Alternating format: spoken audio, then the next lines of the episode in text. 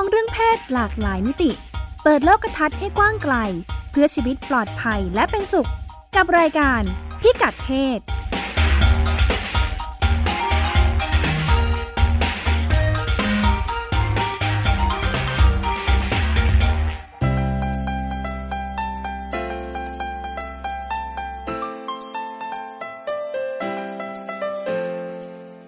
กัดเพศวันนี้ติดตามเรื่องเพศหลากหลายมิติกับเราได้ที่นี่ ช่วงเช็คอิน อวัยวะเพศชาย ความกังวลเรื่องเล็กใหญ่ ที่บ่อยครั้งกลายเป็นปัญหา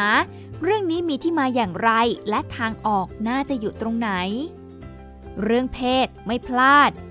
พ่อแม่ เพื่อน คู่รัก และผู้ให้บริการสุขภาพ จะสร้างสุขภาวะให้กับกลุ่มคนที่มีความหลากหลายทางเพศได้อย่างไร เรื่องเพศ เรื่องลูก ควันหลงวันแม่ แนวคิดและแนวทางการใช้ชีวิตร่วมกับแม่ ที่อาจจะไม่น่ารัก ไปฟังคำแนะนำจากหมอโอ แพทย์หญิงจิรพรอรุณากูล จากคณะแพทยศาสตร์ โรงพยาบาลรามาธิบดี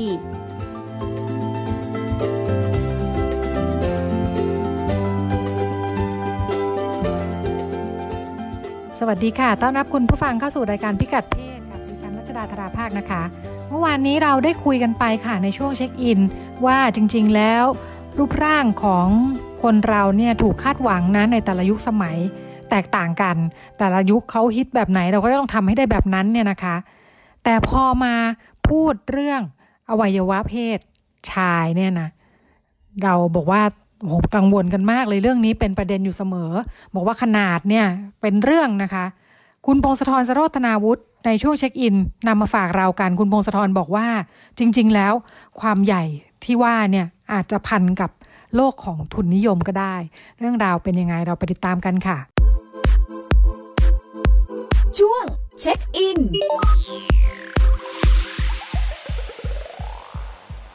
สวัสดีค่ะ คุณพงศธร สวัสดีครับคุณนัชดาครับ วันนี้เอ่อเราจะมาว่ากันด้วยเรื่องขนาดจากที่เมื่อวานนี้เราพูดถึงร่างกายโดยรวมอ่าแต่ขนาดขนาดวันนี้เฉพาะเจาะจงลงไปอีก ขนาดของอวัยวะเพศชายด้วยค่ะเป็นเรื่องสำคัญของผู้ชายทุกคนเลยครับ ในความรู้สึกของผู้ชายค่ะอ่าเป็นเรื่องจริงจังด้วยเหมือนกันมีอ่าที่มาไหมทำไมมันถึงได้เป็นเรื่องจริงจังคอขาดบาดตาย มีที่มาที่ไปครับผม แต่ว่า ที่มาที่ไปของยุคปัจจุบันเนี่ยมันไม่เหมือนสมัยก่อน คือมันค่ะเป็นความเชื่อที่ถูกเปลี่ยนแปลงมาจากในอดีตเหมือนกันครับ ค่ะ ยังไงบ้างอ่าคะเขาบอกว่าสังคมยุคโบราณเนี่ยครับคุณรัชดาเรายกย่องอวัยวะเพศชายเป็นสัญลักษณ์ของการเจริญพันธุ์อ่าความอุดมสมบูรณ์ทั้งหลายทั้งปวง เพราะว่าเราถือว่าผู้ชายทำให้ผู้หญิงท้อง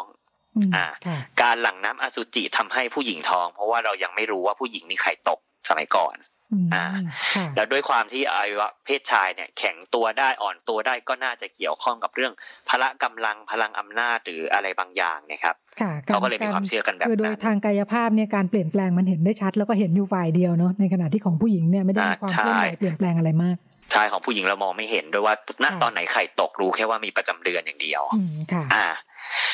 แต่ว่าประเด็นเรื่องขนาดนะครับ สมัยก่อนกับณทุกวันเนี้ยครับ มันกลับกัน ยังไงคะอย่างเมื่อก่อนสมัยเขาก่อไม่นได้เขาสมัยนี้นี่มันต้องใหญ่ไงใช่ไหมก็จะเป็นประเด็นเรื่องแบบว่า ไม่มีต้องเล็กอะมีต้องใหญ่อย่างเดียวชายต้องไปฉี่ต้องไปทำอะไร แต่ว่าสมัยก่อนเนี่ยครับ ถ้าใหญ่คือเป็นเชิงตลกขบขันหรือว่าเป็นเรื่องตลกค่ะคนที่อวัยวะเพศใหญ่มักจะถูกมองว่าเป็นคนที่ไม่ค่อยแบบ ไม่ค่อยพัฒนาอืมอ่าค่ะหรือบางทีก็ถูกนำมาใช้วาดในเชิงล้อเลียนขบขันครับ ในอียิปต์ก็มีรูปวาดที่ว่าเป็นเหมือนรูปวาดตลกตลกๆอ่า คนหน้าตาน่าเกลียดมีอวัยวะเพศใหญ่โตอะไรอย่างเงี้ยครับค่ะอ่าในญี่ปุ่นมีรูปวาดภาพวาดผิวเรียกว่าภาพวาดจุนกะค่ะอ่าภาพวาดลามกอะไรประมาณนี้ก็จะเป็นเหมือนภาพวาดเชิงล้อเลียน ก็จะมีอวัยวะเพศใหญ่โตดูเกับเกินผิดมนุษย์มนา อันนี้คือแบบผิดแปลกไปเลยเหมือนเป็นภาพล้อเลียนค่ะอ่า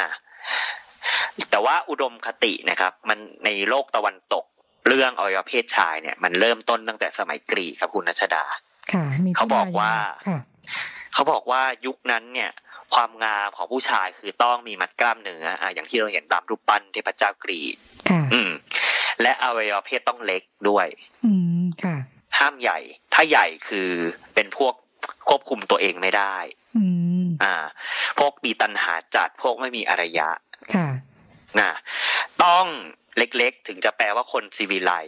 อ่าเพราะว่าในยุคนั้นครับความเป็นชายในอุดมคติของสังคมกรีก โบราณคือต้องเฉลียวฉลาด อืมค่ะ อืม ต้องมีความเป็นคนแบบทำงานรับใช้บ้านเมืองเพราะยุคนั้นเหมือน มันมีสังคมเมืองเกิดขึ้นแล้วค่ะต้องเป็นผู้อุทิศตนให้บ้านให้เมือง อ่า มันใช้สมองใช้สมองมากกว่า ใช้สมองเพราะฉะนั้นอวัยวะเพศต้องเล็ก อืมค่ะอ่า คนที่ไม่ใช้สมองอวัยวะเพศจะใหญ่ค่ะเหมือนเหมือนอะถ้าถ้าอาจจะสืบเนื่องมาก่อนหน้าที่บอกว่าเป็นเรื่องพละกำลังเรื่องอะไรอย่างนี้เนาะ เพียงแต่ว่าใช่คุณค่าเนี่ยเปลี่ยนไปว่าไม่ได้เป็นคุณค่าอยู่ที่พละกำลังแล้ว อืมค่ะในทางตรงข้ามครับเขาบอกว่าคนที่ไม่ใช่ผู้ชายในอุดมคติในสังคมยุคกรีกนะครับ เช่น อย่างเช่นขี้เราเมายาหรือว่าแก่ค่ะผู้ชายแก่จะจะถูกได้รับการยอมรับน้อยนะครับ ผู้ชายแก่จะจะถูกวาดภาพให้มีอวัยวะเพศใหญ่ อืมค่ะ อ่า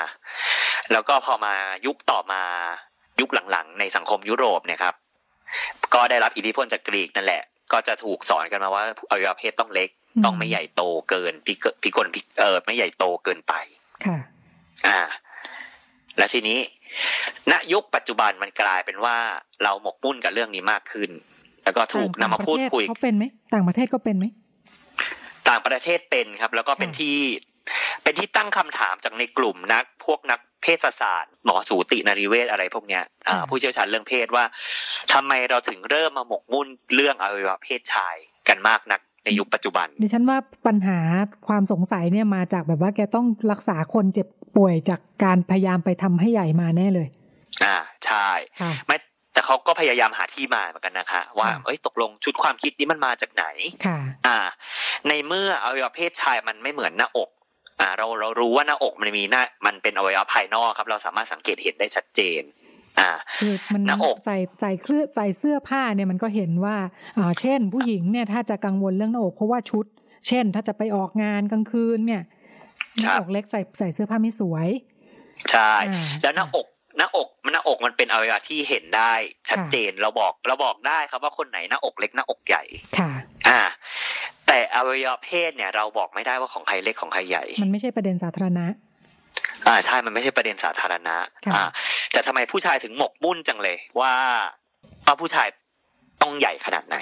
อ่า แล้วเขาไปค้นพบข้อมูลมาด้วยครับว่า เออเอาเข้าจริงแล้วเนี่ย ผู้ชายหมกมุ่นกับขนาดมากกว่าผู้หญิงด้วย ค่ะ ถ้าถ้าถ้าอ่าเทียบกับผู้หญิงที่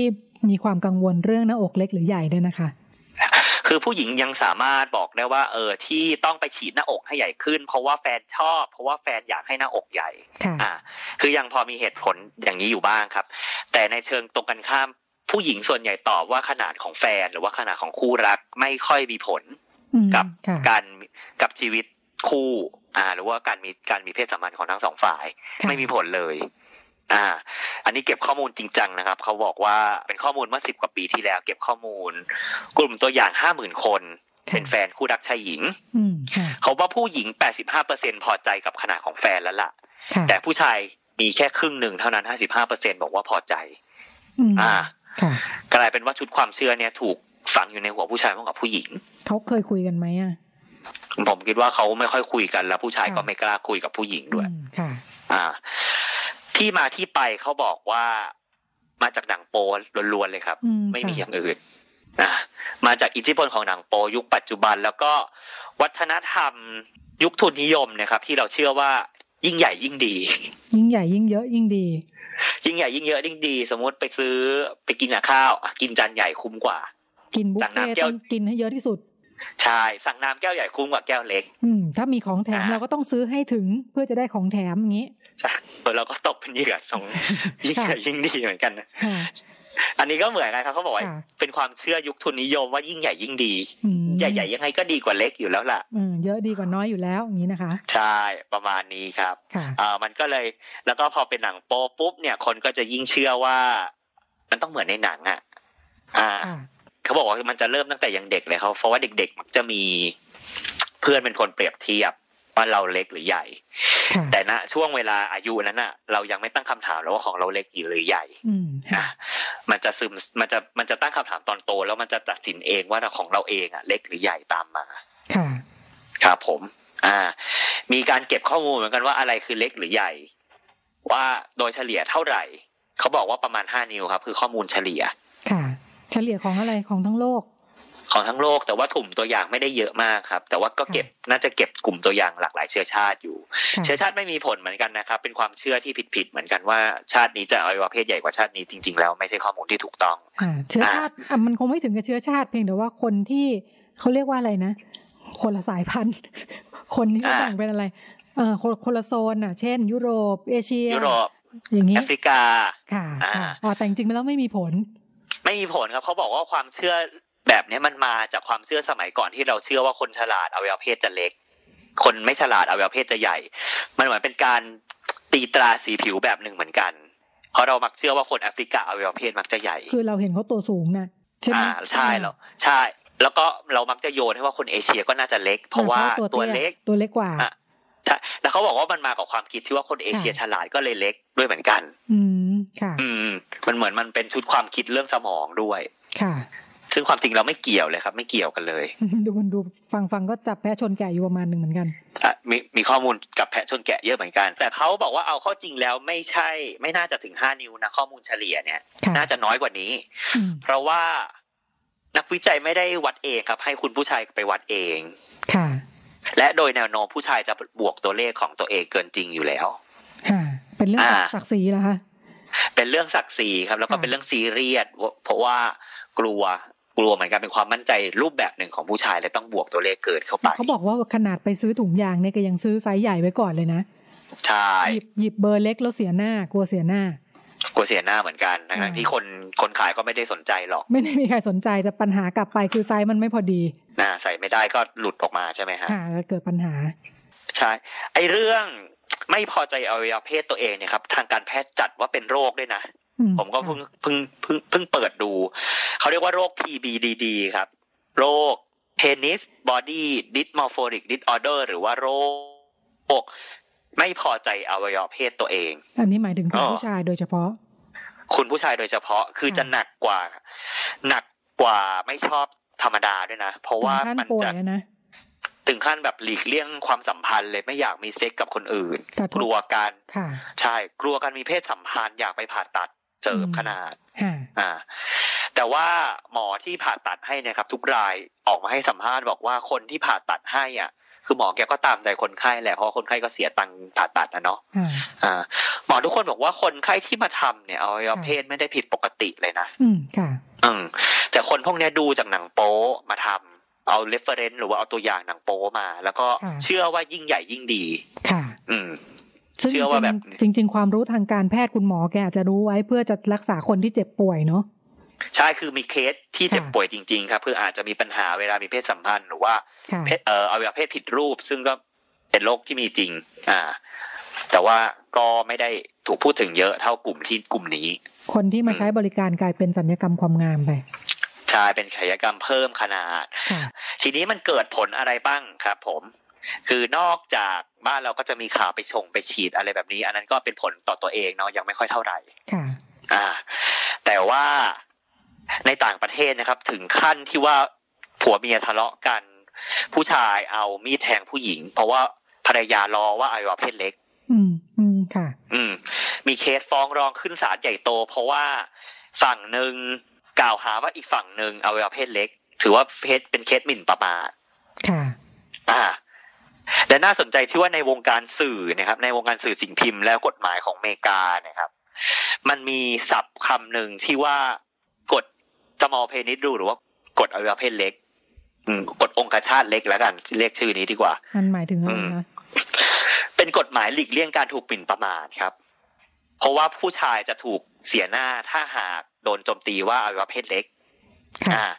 ดังนั้นถ้าต้องการเขียนเรื่องชาวบ้าน เวลาสื่อเขียนเขียนข่าวอย่างเงี้ยครับค่ะเขียนเรื่องชาวบ้านหรือว่าสร้างตัวละครมาตัวละครหนึ่ง ซึ่งอิงจากบุคคลจริงค่ะจะเพิ่มคำบรรยายให้ตัวละครนั้นว่าเป็นตัวละครที่อวัยวะเพศเล็กทำแบบนี้แล้วจะได้ไม่ถูกฟ้องอ่าเออค่ะงงไหมฮะงงค่ะงง คือสมมุติว่าคุณรัชดาต้องการเขียนข่าวเกี่ยวกับคุณเอแล้วกันคุณเอค่ะคุณเอมีพฤติกรรมแบบน้องแบบนี้อะแต่ว่าเลี่ยงเลี่ยงบาลีด้วยการใช้ชื่ออื่นค่ะเป็นสร้างตัวละครสมมุติขึ้นมาตัวหนึ่งค่ะคุณรัชดากลัวว่า คุณเอจะมาฟ้องคุณรัชดามากๆเพราะว่าเขียนเขียนเขียนข่าวหรือว่าเขียนเนื้อเรื่องตัวละครตัวนี้พาดพิงเหมือนพาดพิงแต่ทำให้เสียหายทำให้พอเดาได้ว่าเป็นใครอย่างนี้คะใช่ทำให้พอเดาได้ว่าเป็นใคร คุณรัชดาเลยกำหนด ตัวหนึ่งให้ว่าคุณตัวละครตัวนี้ของคุณรัชดาเป็นบุคคลเพศชายที่มีอวัยวะเพศเล็กอ่า แล้วเขาบอกว่าถ้าเขียนลงไปแบบนี้จะไม่มีใครมากล้าฟ้องเราเลย ไม่มีใครมากล้าฟ้องสื่อเลย อืม เข้าใจแล้วเข้าใจแล้วค่ะ หมายถึงว่าจะไม่มีใครยอมรับว่าเป็นตัวเองใช่จะไม่มีใครมายอมไม่ไม่มีผู้ชายคนไหนยอมรับว่าตัวเองเป็นคนอวัยวะเพศเล็ก ค่ะ ค่ะ คือพอสมมุติแบบนี้แล้วเขียนอะไรก็ได้เลยทีนี้ใช่เขียนอะไรอะไรก็ได้ ไม่มีใครลุกขึ้นมาฟ้องร้องแน่นอน ครับผมก็คือเหมือนเหมือนการถูกโจมตีว่าอวัยวะเพศเล็กยังเป็นเรื่องใหญ่ในสายตาผู้ชายยุคปัจจุบันอยู่ ถึงแม้ว่ามันจะไม่ถูกต้องตามหลักวิทยาศาสตร์ก็เถอะ แล้วก็มาตรฐานก็ตามว่าอะไรเล็กหรือใหญ่คือมันไม่มีจริง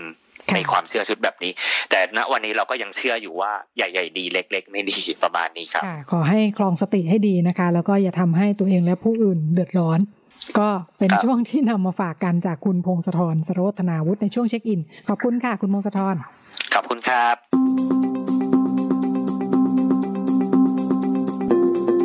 เรื่องเพศไม่พลาด โ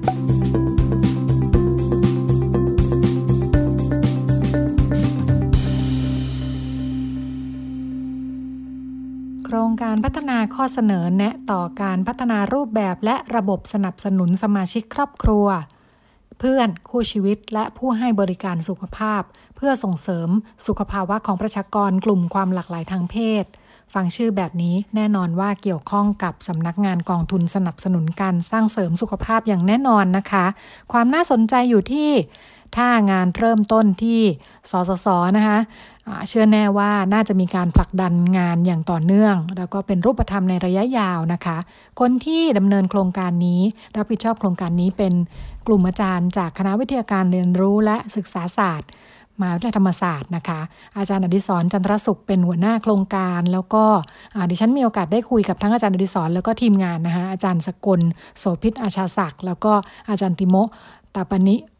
โอยเนนนะคะซึ่งอาจารย์เรียนจบสาขาจิตวิทยาจากประเทศอังกฤษนะคะแล้วตอนนี้เรียนปริญญาเอกอยู่ที่มหิดลนี่เองนะคะแล้วก็ อาจารย์คริสเตียนดาโกต้านะคะฟรีแมนซึ่งอยู่ในคณะทำงานด้วยนะคะโครงการเริ่มต้นในช่วงปีที่ผ่านมาค่ะ ตอนนี้เกือบครบระยะโครงการแล้วนะคะ เราก็เริ่มพูดคุยกับอาจารย์อดิศรถึงที่มาของโครงการค่ะ ประเด็นเรื่องที่ว่าเราจะสร้างสังคมที่ทุกทุกคนช่วยกันสนับสนุนช่วยกันดูแลกันและกันได้ยังไงผมคิดว่านี่เป็นโจทย์ใหญ่เราจะสร้างสังคมที่ทุกคนเกื้อกูลกันได้ยังไง เราก็พอมันจากโจทย์นี้เนี่ย เพราะว่าที่ผ่านมาเรารู้สึกว่าเราผักภาระไปอยู่ที่เขา เขาต้องเป็นคนลุกขึ้นมา เรียกร้องสิทธิเรียกร้องความเป็นธรรม เรียกร้องการได้รับการดูแล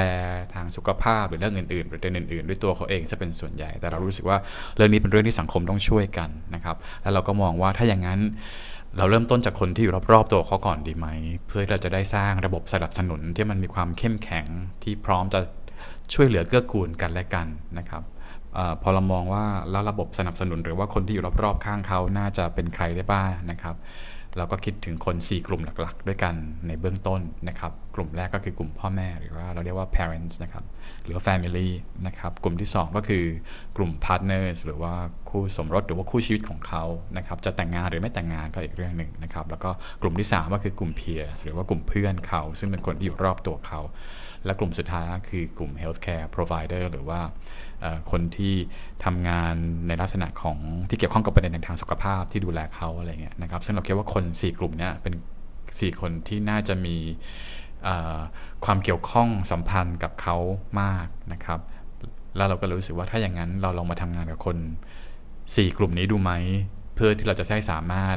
สร้างระบบที่มันจะ support แล้วก็สนับสนุนนะครับประชากรกลุ่มที่มีความหลากหลายทางเพศ ให้เขาสามารถมีการดำรงชีวิตใช้ชีวิตได้ อย่างมีศักดิ์ศรีนะครับแล้วก็มีสุขภาวะที่ดี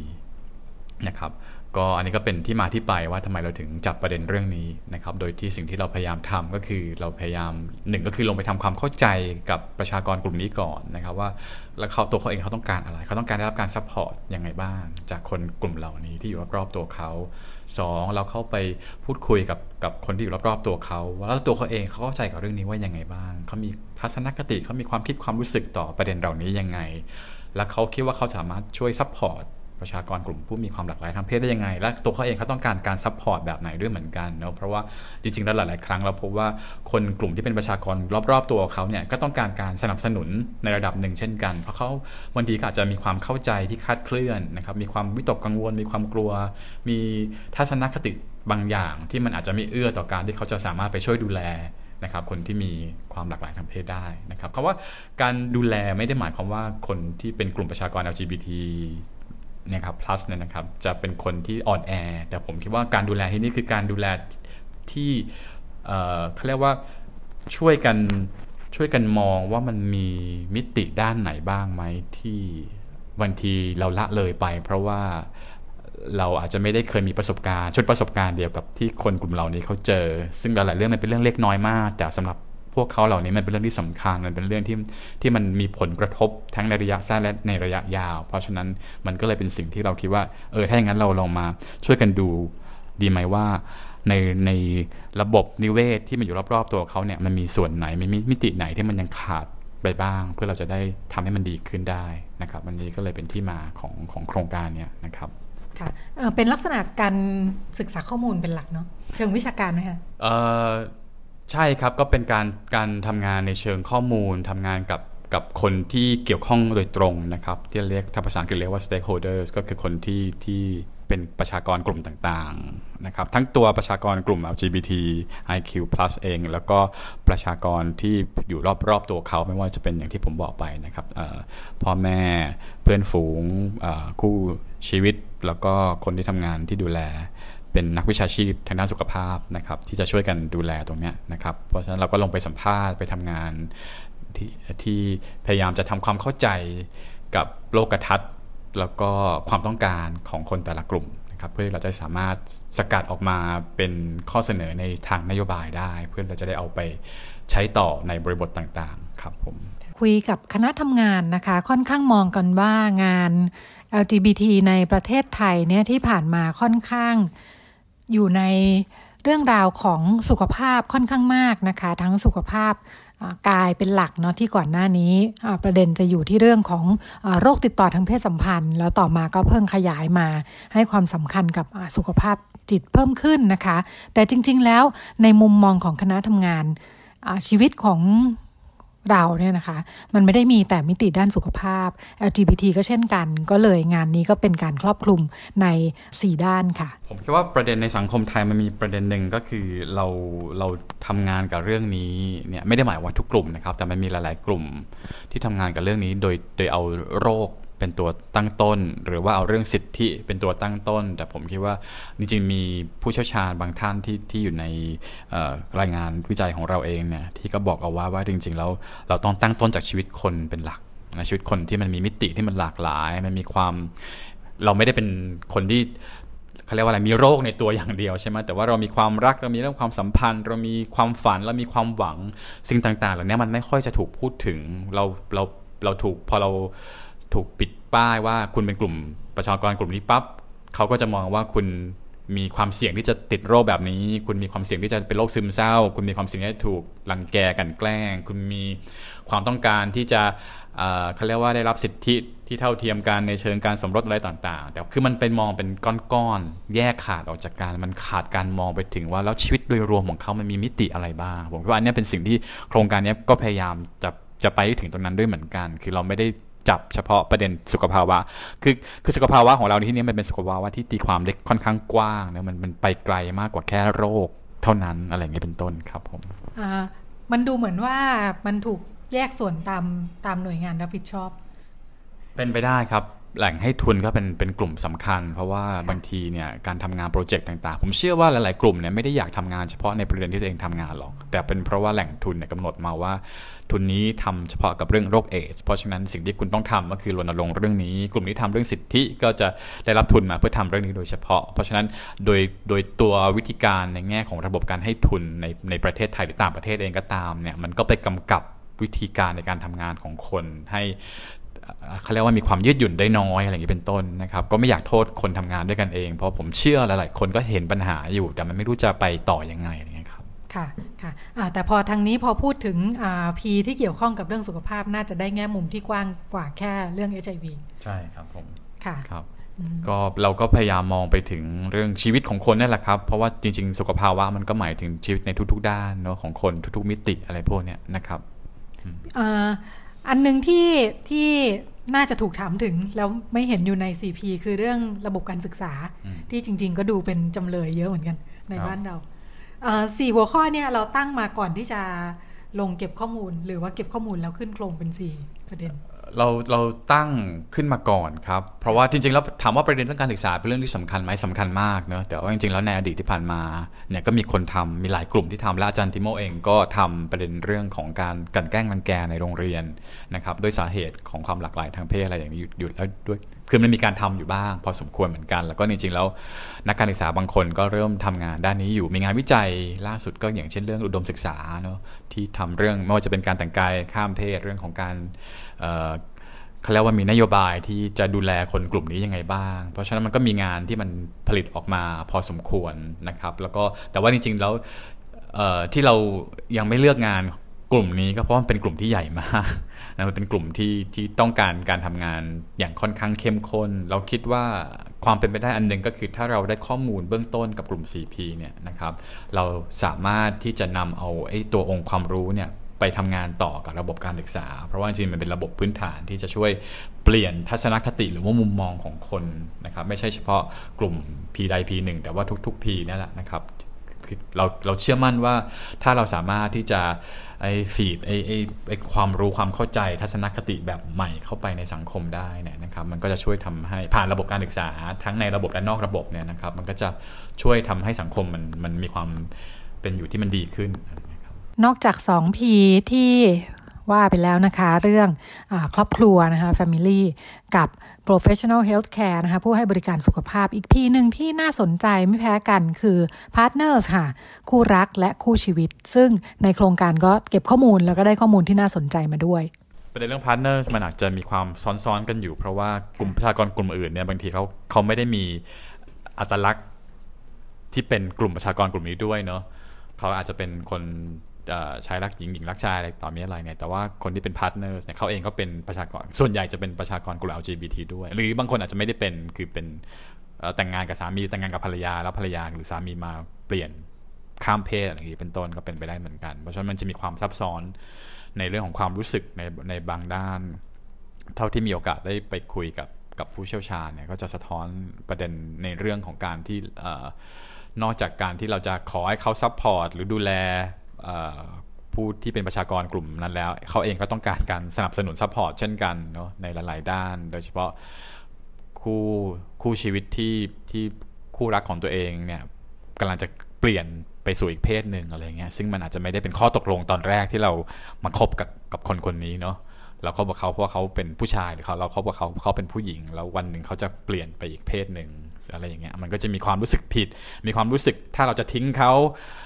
เราก็จะรู้สึกผิดอะไรอย่างเงี้ยนะผมว่ามันมันมีประเด็นที่น่าสนใจและมีความซับซ้อนค่อนข้างเยอะในทางอารมณ์ความรู้สึกสำหรับประชากรกลุ่มนี้ครับ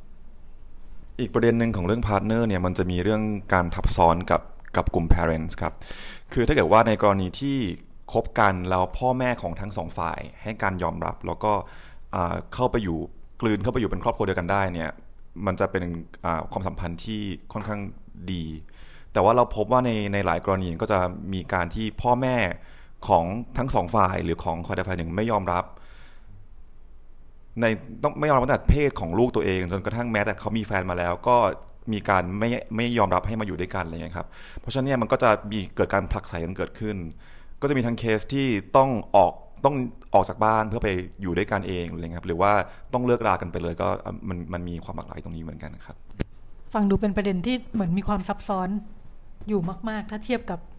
ในผีอื่น ๆ พอสมควรกลุ่มกลุ่มเพียร์หรือกลุ่มเพื่อนอาจจะเป็นกลุ่มที่มีผลกระทบน้อยนะเพราะว่าอาจจะเป็นกลุ่มคนที่ถึงแม้ว่าจะดูใกล้ชิด แต่ว่าจริง ๆ แล้วเขาอาจจะไม่ได้มีเขาเรียกว่าคอมมิชเมนต์กับชีวิตของคนอีกคนหนึ่งเท่าไหร่นัก เพราะฉะนั้นการยอมรับก็อาจจะง่ายมากกว่า เพื่อนคนกลุ่มอื่นๆอะไรอย่างนี้เป็นต้นเหมือนกับเวลาที่เราบอกว่าโอ้ยเรายอมรับได้เลย ถ้าเพื่อนเราเป็น แต่ถ้าเกิดลูกเราเป็นเราไม่แน่ใจ อันนี้มันจะเกิดขึ้นเนาะบ่อย ๆ ว่าถ้าถ้าเป็นถ้าเป็นเพื่อนเราอะไรเงี้ยมันจะโอเคอะไรเงี้ยแต่ถ้าเมื่อไหร่ก็ตามที่เป็นลูกหรือแม้กระทั่งเป็นพ่อแม่เราเองเราก็จะแบบ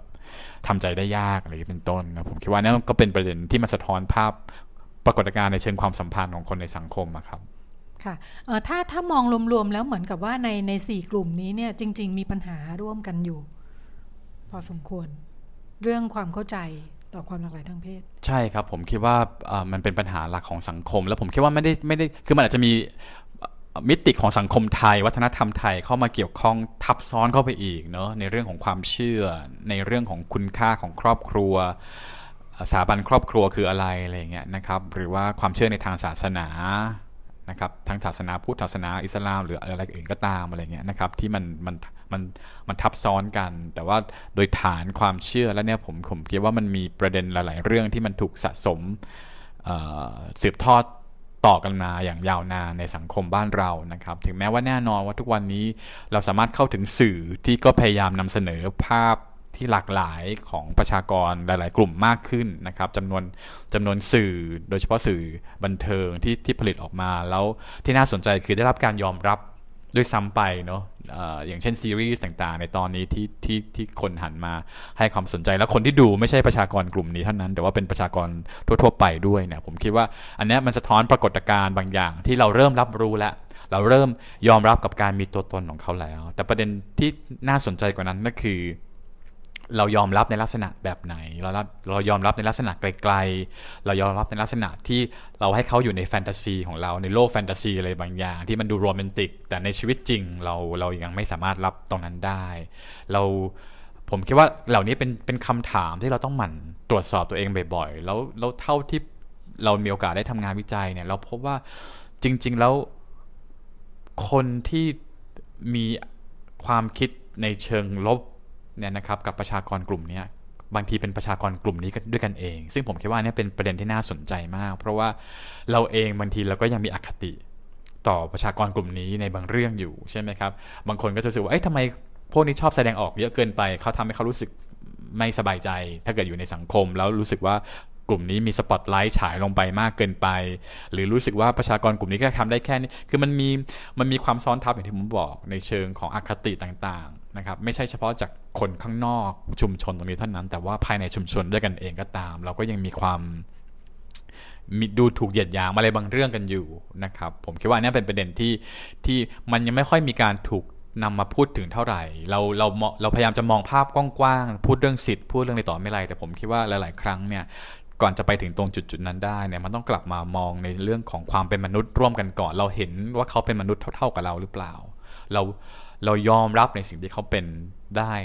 เท่าไหร่นะครับ แล้วที่สำคัญคือเรายอมรับตัวเราในความเป็นตัวเราเองได้มากน้อยขนาดไหน สิ่งเหล่านี้ผมคิดว่าเป็นเป็นชุดคำถามที่จริง ๆ ต้องต้องนำไปเริ่มต้นตั้งแต่ในระดับครอบครัว แล้วก็นำมาสู่ระดับระบบการศึกษานะครับ ที่จะช่วยตั้งคำถามที่จะช่วยช่วยพาคนให้เริ่มกลับมาตระหนัก กลับมาคิดต่อเรื่องเหล่านี้มากขึ้นอะไรเงี้ย ดิฉันถามอาจารย์ติโมะนะคะ บอกว่าอาจารย์ในฐานะเป็นชาวต่างชาติเนี่ยที่มาจากสังคมที่มีบริบทแวดล้อมความคิดความอ่านคงจะต่างจากสังคมไทยอยู่แล้วนะคะ พอเข้ามาแล้วเนี่ยมองว่าอะไรเป็นความแตกต่างที่สำคัญสำหรับมุมมองของคนไทยต่อ LGBT นะคะ จริงๆแล้วดิฉันถามว่าคิดว่าอะไรเป็นอคติของคนไทยต่อ LGBT ในมุมของจันติโมเห็นตรงนี้หรือเปล่า ไม่อยากจะเรียก ว่าอาคติ เพราะว่าอาจจะดูไม่แฟร์นะต่ถ้อยคำหนึ่งที่เห็นในบทสัมภาษณ์ของพ่อแม่แทบจะทุกคนก็คือ เป็นอะไรก็ได้ก็ให้เป็นคนดี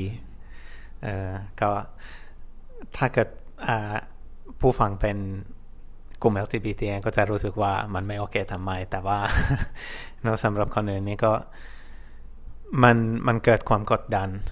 จากตรงนี้นะ การเป็นคนดีมันคืออะไร ต้อง ต้องต้องอยังไงต้องต้องดูแลพ่อแม่ดีกว่าพี่น้องของเราไหมต้องแบบไม่แสดงออกไหมต้องอะไรอะไรบ้างเนาะก็คือเงื่อนไขเราเนี่ยก็ก็สร้างความกดดันกับ LGBT เยอะเยอะเยอะเหมือนกันนะแต่ก็เห็นเห็นมีพ่อแม่บางคนที่ตระหนักตรงนี้เช่นเดียวกันนะคือพูดมาแล้วก็แบบมาเหมือนแก้ตัวว่าแต่ก็คือไม่เคยไม่เคยเรียกร้องจากลูกว่าเออต้องมา นู่นนี่นั่นกับฉันนะไม่ไม่ไม่ต้องมาดูแลฉันตอนแก่ก็ได้นะอะไรเงี้ยไม่เคยเรียกร้องนะก็มีบางคนนะที่มันรู้ตัวนะว่า ไม่อยากจะกดดันลูกมันสะท้อนอะไรเวลาพูดว่าลูกจะเป็นเพศไหนก็ได้ขอให้เป็นคนดีเนี่ยเพราะว่าพออก็มีเสียงสะท้อนเนาะว่าแบบเอ้ยมันมันมันกดดันประโยคแบบนี้แต่ว่าพ่อแม่เองหรือว่าผู้ใหญ่หลายคนเนี่ยก็ไม่เข้าใจว่า มันไม่ดียังไงอะเราก็อยากให้ลูกเป็นคนดีไงอะไรอย่างเงี้ย ก็มาตรฐานการเป็นคนดีของผู้ชายของผู้หญิงของแต่ละเพศอาจจะไม่เหมือนกันนะแล้วถ้าเกิดอย่างสมมติว่าเราเป็นกระเทยแต่เราถูกคาดหวังว่าเป็นคนคนดีแบบอุดมคติของผู้ชาย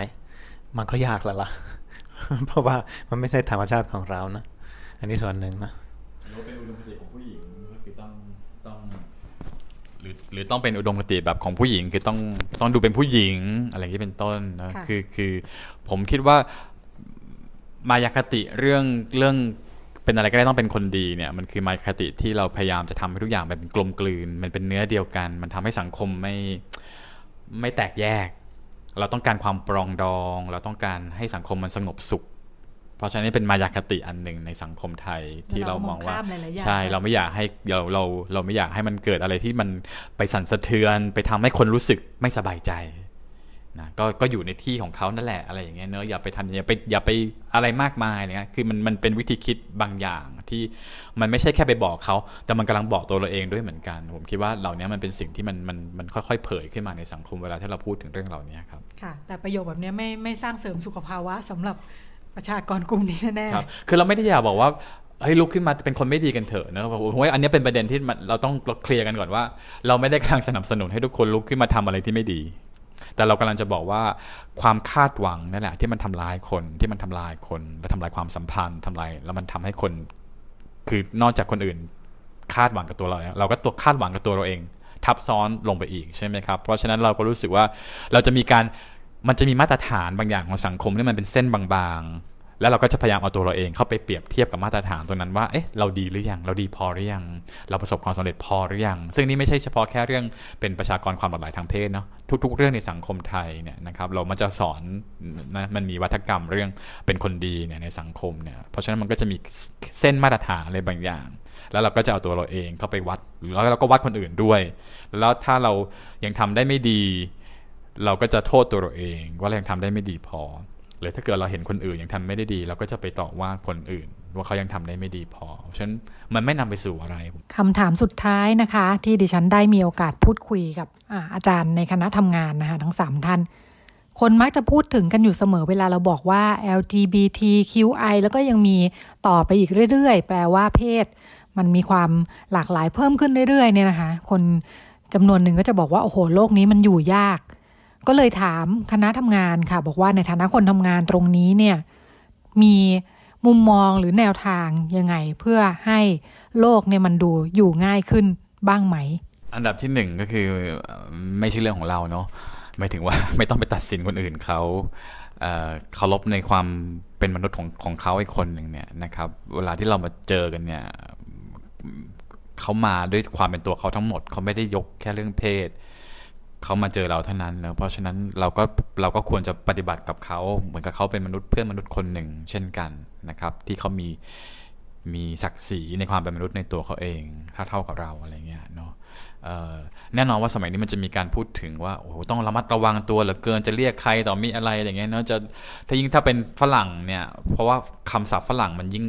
มันยิ่งระบุเพศเวลาจะเรียก boyfriend girlfriend ของไทยเราเรียกว่าแฟนเนี่ยเวลาชนเวลาที่เราอ้างถึงว่าเรามีแฟนเนี่ย เราก็ยังสามารถปกปิดได้ว่าตกลงแฟนเราเป็นผู้ชายหรือผู้หญิงแต่ฝรั่งบางทีมันถามว่าตกลงอยู่มี boyfriend หรือ girlfriend ไหมมันก็แบบระบุไป เพราะฉะนั้นเขาก็จะ พูดถึงเรื่องของความระมัดระวังในแง่ของการใช้ภาษานะครับ ผมคิดว่าความระมัดระวังก็เป็นเรื่องที่ดีนะครับ ถ้าเราทำด้วยความใส่ใจ ไม่ได้ทำด้วยความกลัว แต่เราทำด้วยความที่เราเราแคร์ความรู้สึกของอีกฝ่ายหนึ่งจริง ๆ เราเราอยากจะสร้างชุมชน อยากสร้างสังคมที่คนเรารู้สึกปลอดภัยที่จะอยู่ร่วมกันเนี่ยผมคิดว่ามันจะแตกต่างจากการที่เราเราปฏิบัติกับเพื่อนมนุษย์อีกคนหนึ่งด้วยความกลัว ถ้าฉันพูดแบบนี้ไป ฉันจะถูกตอบ กลับมาไหมกับการที่เราบอกว่าเออเราอยากจะเข้าใจเขาเราอยากที่จะเราอยากที่จะดูแลสนับสนุนเขาอะไรเงี้ยนะเพราะฉะนั้นท่าทีมันจะแตกต่างกัน ถึงแม้ว่าจะคำถามเดียวกันอาทิเช่น เออตกลงอยากให้อยากให้เราเรียกเธอด้วยคำสรรพนามว่าอะไรอะไรอย่างนี้เป็นต้นนะเหล่านี้ผมคิดว่าไม่รู้ก็ถาม จริง ๆ ผมคิดว่าประเด็นที่สำคัญจริงๆบางทีเรารู้สึกเรากลัวเสียหน้า เรารู้สึกว่าฉันน่าจะต้องรู้เนาะแต่ว่าเรื่องหลาย ๆ เรื่องอะถ้ามันเพราะว่าเราไม่ได้มีระบบการศึกษาที่มันสอนเรื่องนี้เนาะ เราเราก็ไม่รู้จริง ๆ ไม่รู้จริง ๆ ว่าเราจะเราจะเรียกเขาด้วยคำนำหน้านำหน้าอะไร เขาอยากให้เราปฏิบัติกับเขาแบบไหน มันก็จะเกิดอาการเกรงอาการที่แบบไม่แน่ใจแล้วมันแล้วไอ้ความไม่แน่ใจความเกรงมันก็ขยายเป็นความกลัว เป็นความกลัวปั๊บมันก็มีอคติมีอะไรต่อม่อะไรเข้ามาทับซ้อนไปอีกใช่ไหมครับเพราะฉะนั้นผมคิดว่าเริ่มต้นด้วยการพยายามจะเข้าใจเขาสื่อสารกับเขาด้วยความด้วยความอย่างที่ผมบอกนะด้วยความกรุณาด้วยความที่เราอยากที่จะ ร่วมสร้างสังคมที่มันเกื้อกูลกันและกันได้เนี่ยผมว่ามันก็จะเป็นจุดเริ่มต้นแล้วล่ะ แล้วหลังจากนั้นมันก็ต้องเป็นหน้าที่ของการที่ระบบการศึกษาที่จะช่วยพัฒนาคนบ่มเพาะคนให้ทั้งในเรื่องของทัศนคติ แล้วก็เรื่องวิธีคิด แล้วก็เรื่องวิธีการปฏิบัตินะครับ เพราะว่าจริงๆแล้วมันก็มีองค์ความรู้ที่มันถูก ผลิตสร้างขึ้นมาเยอะแยะมากมาย ที่มันสามารถนำไปใช้ในแง่ของระบบการศึกษาได้ต่อไป เพียงแต่ว่าที่ผ่านมามันอาจจะยังไม่มีการเข้าไปใช้องค์ความรู้ตรงนั้นมากเท่าที่ควรนะแต่ถามว่ามีไหมมันมีอยู่แล้ว มันรอการเอาไปใช้มากกว่านะครับแต่ว่าใช้อย่างเดียวก็ไม่พอมันต้องใช้บนด้วยทัศนคติด้วยท่าทีด้วยความเข้าใจไปพร้อม ๆ กันด้วยนะครับก็นำมาฝากกันหลายไฟล์นิดนึงนะคะ เนื่องจากคุยกับอาจารย์หลายท่านพร้อม ๆ กัน ก็เป็นเรื่องราวนะคะของโครงการพัฒนาข้อเสนอแนะต่อการพัฒนารูปแบบและระบบสนับสนุนสมาชิกครอบครัวเพื่อนคู่ชีวิต และผู้ให้บริการสุขภาพเพื่อส่งเสริมสุขภาวะ ของประชากรกลุ่มความหลากหลายทางเพศดิฉันชอบชื่อมากค่อนข้างยาวนะคะ ก็ในช่วงที่ไปคุยนี้ก็ถือว่าเป็นช่วงท้ายๆ ของการดำเนินโครงการระยะ 1 ปีแล้วนะคะ ก็เป็นสิ่งที่นำมาฝากกันแล้วก็ ได้เป็นข้อมูลที่เก็บรวบรวมมารวมทั้งการวิเคราะห์ข้อมูลให้ฟังกันด้วยนะคะ หลังจากนี้ก็คงจะได้ติดตามกันต่อค่ะ ว่าแล้วโครงการในระยะถัดไปจะมีการพัฒนาไปในรูปแบบไหนอย่างไรนะคะ ช่วงนี้หมดเวลาแล้วเราไปกันต่อในช่วงถัดไปค่ะ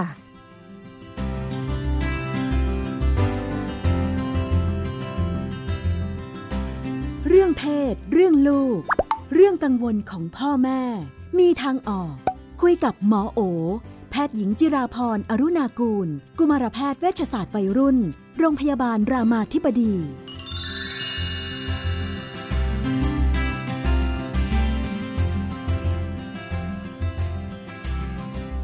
ในช่วงเรื่องเพศเรื่องลูกเราก็อยู่กับคุณหมอโอนะคะ สวัสดีค่ะ ค่ะ สวัสดีค่ะ ยังอยู่ในอารมณ์ของวันแม่ช่วงคาบเกี่ยววันแม่เพิ่งผ่านไป มาดูประเด็นกันบ้างนะคะ จริง ๆ เรื่องแม่เนี่ยคลาสสิกนะ เวลาเวลาเจอเพื่อนเจอฝูงนั่งคุยกันเนี่ยเอจะจะบอกว่าจะนินทาแม่ มันก็เป็นอย่างนั้นแหละ ประเด็นหนึ่งที่ชวนกันพูดคุยเนี่ยเออก็มักจะถามคือถามทุกสุขเนาะด้านหนึ่งก็อ่าแม่เป็นยังไงพ่อเป็นยังไงแล้วก็นั่นแหละแล้วเอ๊ะ พอคุยไปเราก็รู้สึกว่าเรื่องแม่เนี่ยก็เป็นเรื่องใหญ่ปมในชีวิต เป็นถึงก็เป็นปมเนาะเพราะว่าหลายคนก็เออมันไม่ได้ราบลื่นสวยงามแบบที่ภาพฝันภาพฝันของเรา ฟังดูแล้วภาพฝันที่ฝันกันไว้ยังไม่เคยเจอ จากที่ฟังแม่วาไรตี้ของแต่ละบ้านเนี่ยจะต้องเป็นมีแม่ที่บวชชีแล้วอะไรแม่หลายบ้านก็ดูมีความหลากหลายเป็นตัวของตัวเองแตกต่างกันไป มีสีสันมากทีเดียวปัญหาก็คือแบบนี้ค่ะ พอโตๆไปเนี่ย พอคุยแล้วเนี่ย สีสันที่ว่ามันมักจะไม่ใช่ในด้านที่ดี หลายคนคุยแล้วเนี่ยรู้สึกผิดเป็นความรู้สึกผิดที่เกิดขึ้นต่างๆกันไปนะ แต่ว่าประเด็นมันจะอยู่ตรงที่รู้สึกว่าทำได้ดีไม่พอตลอดเวลาในความเป็นลูก รู้สึกว่าดูแลแม่น้อยไป รู้สึกว่าเอ้ยอยู่ด้วยกันแต่ก็ทะเลาะกันตลอดเลย ทะเลาะจบก็รู้สึกผิด หันไปเจออีกทีก็ทะเลาะกันต่อ เนี่ยทำยังไงดี เวลาเป็นแบบนี้เนาะแม่ของหลายคนก็ไม่ใช่แบบว่าแม่ในฝันอย่างที่ว่าเนี่ยไม่ได้สวยงาม มันอยู่ด้วยง่ายเอออะไรได้บ้างกับเรื่องตรงนี้ ก็ทำความเข้าใจในความเป็นมนุษย์ของตัวเรา อันนี้เป็นเริ่เรื่อมงที่สำคัญตัวเองก่อนเนาะอืมเริ่มที่ตัวเรา เพราะว่ามันก็เป็นธรรมดาที่เราก็จะมีอารมณ์ มีความโกรธ มีความไม่ชอบ เพียงแต่ว่า แล้วมันก็มันก็จะไม่แปลกมากเลยถ้าคนนั้นเนี่ย ไม่ใช่แม่เราอะ ถ้าเป็นคนอื่นเนี่ยเป็นนิสัยแบบนี้จุกจิกจู้จี้ชอบว่าชอบตำหนิชอบวุ่นวาย อะไรเงี้ยมันก็มีแม่ที่แบบมีความดราม่าหลายรูปแบบเนี่ยเนาะมันก็ไม่แปลกหรอกที่เราจะรู้สึกไม่ดีและไม่ชอบ ก็ก็เข้าใจความเป็นมนุษย์ของตัวเราว่ามันก็เป็นธรรมดาที่เราจะรู้สึกไม่ดีกับนิสัยบางอย่าง แล้วก็ให้มองว่าจริง ๆ ความรู้สึกผิดที่เรามีเนี่ย จริง ๆ ก็ไม่ใช่เรื่องเลวร้าย ความรู้สึกผิดจริง ๆ มันก็เป็นสิ่งที่บอกว่าเออ เราก็ยังเป็นคนที่มีสามัญสำนึกนะ เราก็ยังเป็นคนที่ เออ ยังรู้รู้ถูกรู้ผิด ยังรู้ว่าอะไรดีอะไรไม่ดีเนาะเราก็ยังเรียนรู้ว่าสิ่งที่เราทำไม่ถูกต้อง ซึ่งจริงมันเป็นมันสิ่งมันเป็นสิ่งที่บอกว่าเราคือคนไม่เลวเนาะมันก็เข้าใจความเป็นมนุษย์ของตัวเรา ว่าเออ มันก็เป็นธรรมดาแหละที่เราจะรู้สึกไม่ดี มันก็ก็ดีนะที่เรายังรู้สึกผิด อืม แล้วก็อีกมุมหนึ่งก็อยากให้มองความเป็นมนุษย์ในตัวแม่ว่าแม่เองก็ก็มีนิสัยที่ไม่ดี ก็มีอะไรที่หลายอย่างก็ขัดใจหลายอย่างก็ไม่ชอบ แล้วก็มันเป็นธรรมดาของความสัมพันธ์มากเลยที่มันแบบ มันมีความไม่ลงรอยแม่นี่เราก็ไม่ได้เลือกเนาะคือใช่เราก็ไม่ได้แบบครอบครัวเนี่ยคลาสสิกตรงที่เราเลือกเราเลือกไม่ไม่ได้ได้เลือกและเลือกไม่ได้ ถูกเราไม่ได้เลือกแล้วเราเลือกไม่ได้ แล้วเราก็ต้องมาทำใจที่จะต้องอยู่ด้วยกันกับ กับบางอย่างที่ไม่ใช่สิ่งที่เราชอบเลย หรือบางอย่างเป็นอะไรที่เราอยู่แล้วร้อนอึดอัดหงุดหงิดอะไรเงี้ยเพื่อนนิสัยไม่ดีเราไม่คบนะเพื่อนนิสัยไม่ดีเราไม่ดีลิกเราย้ายงานแฟนเราหย่าอยางเราเปลี่ยนอ่าแฟนเราเลิกสามีเรายังหย่าได้พ่อแม่เนี่ยมันเป็นความสัมพันธ์ที่แบบ เอาจริง ๆ มันเป็นความสัมพันธ์ที่แบบสร้างความเจ็บปวดได้ได้ง่ายมาก เพราะว่ามันเป็นความสัมพันธ์ที่แบบ จะเลิกเลิกไม่ได้ มันก็ต้องมีความอดทนจะอยู่ตลอดเวลาเพราะฉะนั้นมันก็เลยต้องอาศัยความแบบปรับตัวที่สูงมาก ทีเนี้ยหมอคิดว่าก็ปรับจากตัวเราก่อน ที่จะไม่คาดหวังตัวเองมากเกินไปว่าเราต้องไปนลูกที่ดีงามรักพ่อรักแม่เงี้ยเราไม่รักได้นะหมอรู้สึกอย่างนั้นนะคือ ถ้าคนไม่น่ารักอะ่ะมันก็ไม่แปลกที่เราจะรู้สึกไม่ได้รักหรือผูกพันมาก แต่ว่าเราอยู่กันแบบไม่เป็นศัตรูกันเนี่ยหลายหลายหลายคนเนี่ยก็ก็ไม่แย่มากแล้วคือ ความรักมันก็บังคับไม่ได้เนาะคนหลายคนเนี่ยเอาจริงเนี่ย ทำงานกับครอบครัวเยอะเราก็เห็นเลยว่าโหหลายคนเนี่ยอยู่กันมาแบบ แม่ทำกับเขาเหมือนแบบ จนเขาเหมือนผู้ถูกกระทำบาดแผลเต็มไปหมดตลอดเวลาการใช้ชีวิตอะไรเงี้ย คือมันจะมาแล้วมาบอกว่าควรจะรักคนคนนี้อะมันยากมากเลยอะหมอมาเลยรู้สึกว่าเราอยู่กับความเป็นจริง ว่าเออมันความรักมันบังคับไม่ได้อะมันไม่แบบมันไม่รักได้นะ มันก็แบบอยู่ด้วยความแบบ เออก็รู้ว่าเราไม่ได้ผูกพันเยอะเนื่องจาก คือคือคนเราจะรักกันมันก็ต้องมีสิ่งที่แบบดีต่อกัน สิ่งที่เราซาบซึ้งกันอะไรเงี้ยเนาะแต่ว่าแต่ว่าอยากให้มองว่า เออ ในความไม่น่ารักตรงนั้นน่ะของแม่อะหลายครั้งจริงๆมันมีสิ่งที่มันลึกไปกว่านั้นน่ะมันมีมันมีความรักอยู่นะ มันมีความปรารถนาดีของเขา มันมีความหวังดีมันจริง ๆ มันมันมีสิ่งที่ลึกลงไปที่ไม่เลวอะลองลองมองไปให้ลึกกว่านั้นจะกว่าความน่าลำคาญ กว่าความ วุ่นวาย จู้จี้ อะไรก็ตามเนาะพยายามควบคุมอะไรเงี้ยลองมองไปลึกกว่านั้นว่าเอ๊ะเอามามองจริง ๆ มันก็เป็นความ มันก็เป็นผู้หญิงแก่คนหนึ่งที่มีความหวังดีอะแต่ไม่รู้วิธีแสดงออก บางทีก็เป็นผู้หญิงคนหนึ่งที่มีความรักกับลูกมากเลยอะแล้วก็อยากปกป้องด้วยนะ แต่ก็แบบอดไม่ได้ที่จะวุ่นวายอะไรเงี้ย มันคือคือถ้าเรามองเห็นตรงนี้ได้อะใจเราก็จะเบาขึ้นว่า มันเป็นแค่ข้างนอกเท่านั้นเองอะที่ทำให้เราหงุดหงิดใจ แต่ถ้าเรามองเห็นข้างในให้บ่อยๆ ให้ชัดขึ้นบางทีมันก็ทำให้เรารู้สึก คือมันก็คงไม่ได้ถึงกับทำให้เราโหแบบกลับมารักกลับมาอะไร แต่มันทำให้เราแบบอยู่ด้วยความเมตตาเขามากขึ้น หรือว่าเข้าใจเขาได้มากขึ้น หรืออภัยเขาได้มากขึ้น กับไอ้กับไอ้สิ่งที่เขาแสดงออกอะหลายคนมันก็ ไม่รู้หรอกว่ามันจะควรแสดงออกยังไงให้เราพอใจ หลายคนเนี่ยเขาก็ทำได้ดีที่สุดแล้วอะมันก็ยอมรับในความเป็นมนุษย์ของตัวเขา ว่าเขาก็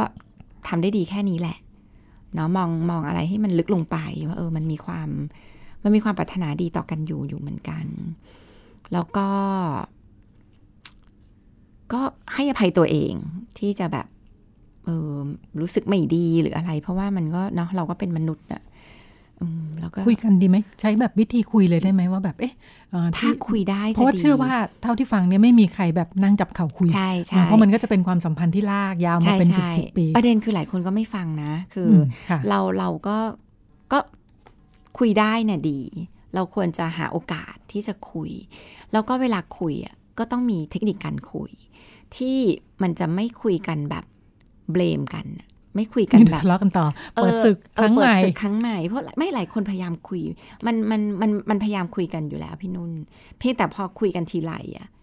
ฝั่งหนึ่งก็ปฏิเสธอืมอ่าค่ะฝั่งหนึ่งก็ตัดบท เพราะว่าเมื่อเมื่อรู้สึกว่าถูกแอดแท็กมนุษย์อืมเราจะปกค่ะป้องตัวเองพอปกป้องตัวเองมันก็จะอย่างแค่นี้แหละ มันก็จะว่าคนอื่นกลับ มันก็จะปกป้องว่าฉันไม่ผิด ฉันไม่ทำอะไร ฉันก็เลี้ยงแกมาได้โตอย่างเงี้ยอะไรอย่างเงี้ยเอ้ยฉันแก่แล้วยังไม่มาหวังอะไรว่าฉันจะเปลี่ยนเงี้ยคือบางทีมันคืก็อแค่ตั้งโต๊ะคุยนี่มันก็ดูเออแบบว่าถูกเป็นเรื่องตั้งแต่ยังไม่ได้เริ่มเลยใช่ไหมเพราะว่าอืมค่ะ เพราะว่าภาษาที่เราเข้าไปคุยเนี่ย หลายครั้งเราเข้าไปจุกโจม เราเข้าไปแอดแท็กทำให้เขารู้สึกไม่ปลอดภัยมันเขาก็จะปกป้องตัวเอง จนมันไม่เปิด จริงๆมันก็มีเทคนิคในการที่เราจะคุย เพื่อทำให้เกิดการแบบรับฟังอะเนาะหลักๆ เลยจริง ๆ ก็มันเป็นเรื่องของภาษาอังกฤษ ภาษาไทยเขาเรียกการสื่อสารอย่างสันติภาษาอังกฤษเรียก non violent communication ก็คือการสื่อสารที่เราจะไม่สร้างบาดแผล หรือแบบการสื่อสารที่ทำให้เกิดการเปิดใจที่รับฟังมากขึ้นเนาะมันก็มีหลักเยอะแยะ แต่ว่าอยากฝากสั้น ๆ ก็เอาแค่ คุยด้วยความรู้สึกและความต้องการของตัวเรา โดยที่เราไม่ต้องแบบไปชี้หรือไปเบลมที่คนอื่นนะหนูรู้สึกเศร้าเวลาที่แม่อะไรเงี้ยแม่บางทีที่หนูก็รู้สึกหงุดหงิด เวลาที่แม่เนี่ยเข้ามาจัดการเรื่องนี้เรื่องนี้โดยที่แบบไม่ได้บอกก่อน ว่าฉันทำให้เธอรู้สึกแย่เหรอ ไม่ไม่ความรู้สึกแย่เนี่ย มันมันเป็นความรู้สึกของเราอะเออมันมันมาโกรธเราไม่ได้เพราะนี่คือความรู้สึกนะก็จะคุยแม่ว่าเออาจอจะเราเสียใจเออเออเออไม่แม่เสียใจได้เออแบบว่าแม่บางทีอะเออไม่แต่จริงๆมันมีขั้นตอนที่จะคุยว่าเออเนี่ย ตอนนี้แม่พอมีเวลาสะดวกไหมเออเราก็จะหาเวลาว่างกันเนาะแล้วก็จริง ๆ เราก็ต้องกลับมาหลัก ๆ คือเจตนาของตัวเรา ถ้าเรามีเจตนาคือ เราต้องไม่มีเจตนาที่ทำให้แม่เจ็บปวดกับสิ่งที่แม่ทำต้องตั้งหลักดีๆ ต้องตั้งหลักดีๆ ว่าเรามีเจตนาที่อยากให้แม่เนี่ยรับฟังอ่าแล้วเราก็อยากฟังแม่ด้วยว่าแม่คิดยังไง เพราะฉะนั้นบางทีเราก็จะเข้าไปแบบ เราจะเข้าไปแบบก่อนว่า เออแม่เห็นวันก่อนเนี่ย แม่เข้ามาอ่า สมมติแม่ทำอะไรดีอะอ่าเห็นวันก่อนแม่เข้ามาแบบจัดห้องวุ่นวายอะไรอย่างเอเงี้อยแม่แม่เข้ามาจัดอ่าจัดบ้านอ่าอ่าให้อะไรเงี้ยเออเราก็จะเริ่มเกริ่นอันนี้ก่อนนะเออจริง ๆ เราก็เออขอบคุณมากเลยนะแม่ที่แบบ เราก็รู้ว่าแม่ก็แบบปรารถนาดีตั้งใจดีเนาะแต่ว่าเราก็บอกได้ว่า เรารู้สึกยังไง เรารู้สึกอึดอัดเวลาที่มีคนมาจัดอะไรพวกนี้ เพราะว่าเราอยากจะ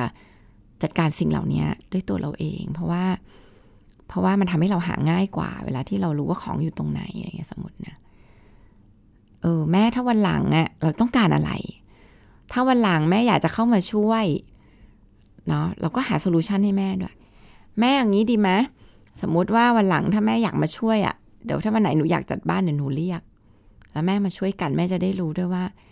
หนูอยากเอาของอะไรวางไว้ตรงไหน อย่างเงี้ย มันก็จะแบบ เป็นการสื่อสารที่ เออไม่ได้เบลมว่า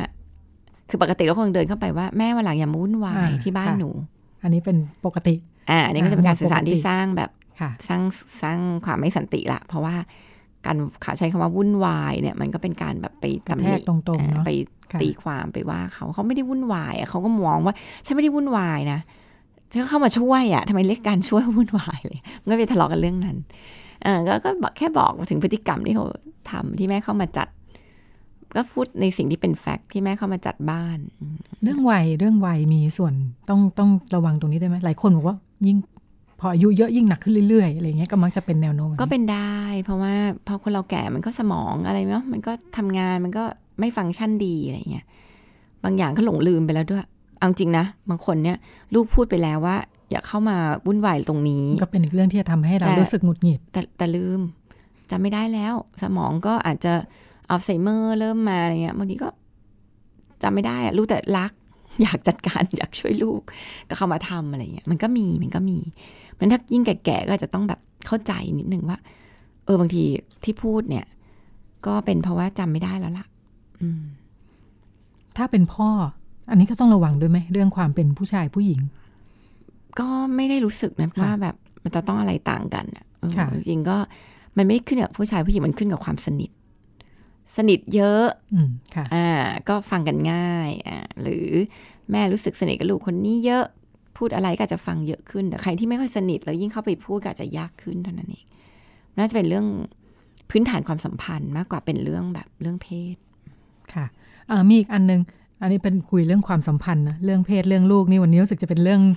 เรื่องไม่เพค่อยศรู้เรื่องเท่าไหร่พ่อแม่อะเป็นเป็นลูกลูกที่โตแล้ว วันนี้ลูกโตแล้ว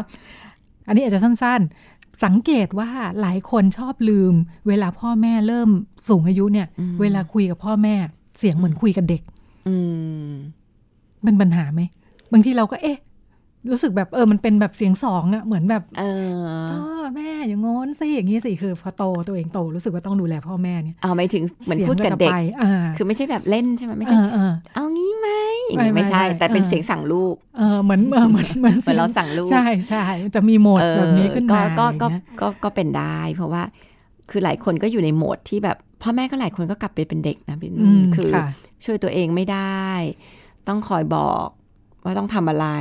สถานะมันเปลี่ยนเนาะต้องคอยลูกขึ้นตอบมาเป็นคำถามหัวหน้าครอบครัว ต้องคอยตอบคำถามซ้ำๆเหมือนตอบคำถามลูกตอนเล็กๆคืออมคือค่ะพ่อแม่ก็กลายมาเป็นเด็กแหละส่วนหนึ่งอะเนาะก็คือช่วยเหลือตัวเองได้ลดลงมัน บางทีลูกซึ่งตอนนี้กลายมาเป็นหัวหน้าครอบครัวเนี่ย ก็จะลืมนะ ก็จะลืมว่าแบบเออเนี่ยคุยกับพ่อแม่อยู่ก็ก็ใช้เสียงสั่งใช้เสียงอะไรเหมือนกับเราสั่งเด็กที่ช่วยเหลือตัวเองไม่ได้อันนี้ก็อาจจะต้องแบบระวังเหมือนกัน เพราะว่า เขาก็ไม่ใช่เด็กเนาะบางทีเขาก็เซนซิทีฟหรือจริง ๆ เด็กเนี่ย เราเราก็ไม่ได้อยากให้สั่งบ่อยๆอะ่ะ เพราะว่าเด็กชอบเสียงสองไหมหมอโอไม่เสียงสองเวลาที่พูดว่าเสียงสองเนี่ยมันเป็นเสียงสองแบบเล่นๆนะพี่นุ่นอืมเวค่ะลาที่เราใช้คำว่าเสียงสองคือ ยังไงคะลูก เอาอันนี้หรือเอาอันนี้ดีอย่างเงี้ยคือเสียงสองอืมแต่แต่มันอันนั้นเสียงสองมันจะน่ารัก มันจะดูแบบอยู่ที่เจตนา ดูพาสเทลอ่าแต่ถ้าเสียงสองแบบสั่งอะ เสียงสองแบบเสียงสั่งสอนอย่างเออนี้เสีใช่ยงไหมเสียงสองเออไปเอาอันนั้นมาได้แล้ว อย่างเงี้ยอืมอันเนี่ยคือค่ะเสียงสองแบบ อันนี้ไม่น่าโอเค ไม่ว่าใครอะเสียงที่ไม่ปกติเสีนั่ยงนเอที่งไม่น่าปกติค่ะ ก็เป็นค่ะเรื่องราวที่ลุกลามมาจากวันแม่นะคะ ไปหลายหลายๆมิตินิดหนึ่งก็เป็นช่วงที่นำมาฝากกันกับคุณหมอโอนะคะ วันนี้หมดเวลาแล้วค่ะ ดิฉันและคุณหมอโอลาคุณผู้ฟังไปก่อนสวัสดีค่ะ สวัสดีค่ะ ติดตามรายการได้ที่ www.thaipbspodcast.com แอปพลิเคชัน Thai PBS Podcast หรือฟังผ่านแอปพลิเคชัน Podcast ของ iOS Google Podcast Android Podbean SoundCloud และ Spotify ติดตามความเคลื่อนไหวของรายการและแสดงความคิดเห็น โดยกดถูกใจที่ facebook.com/thaipbspodcast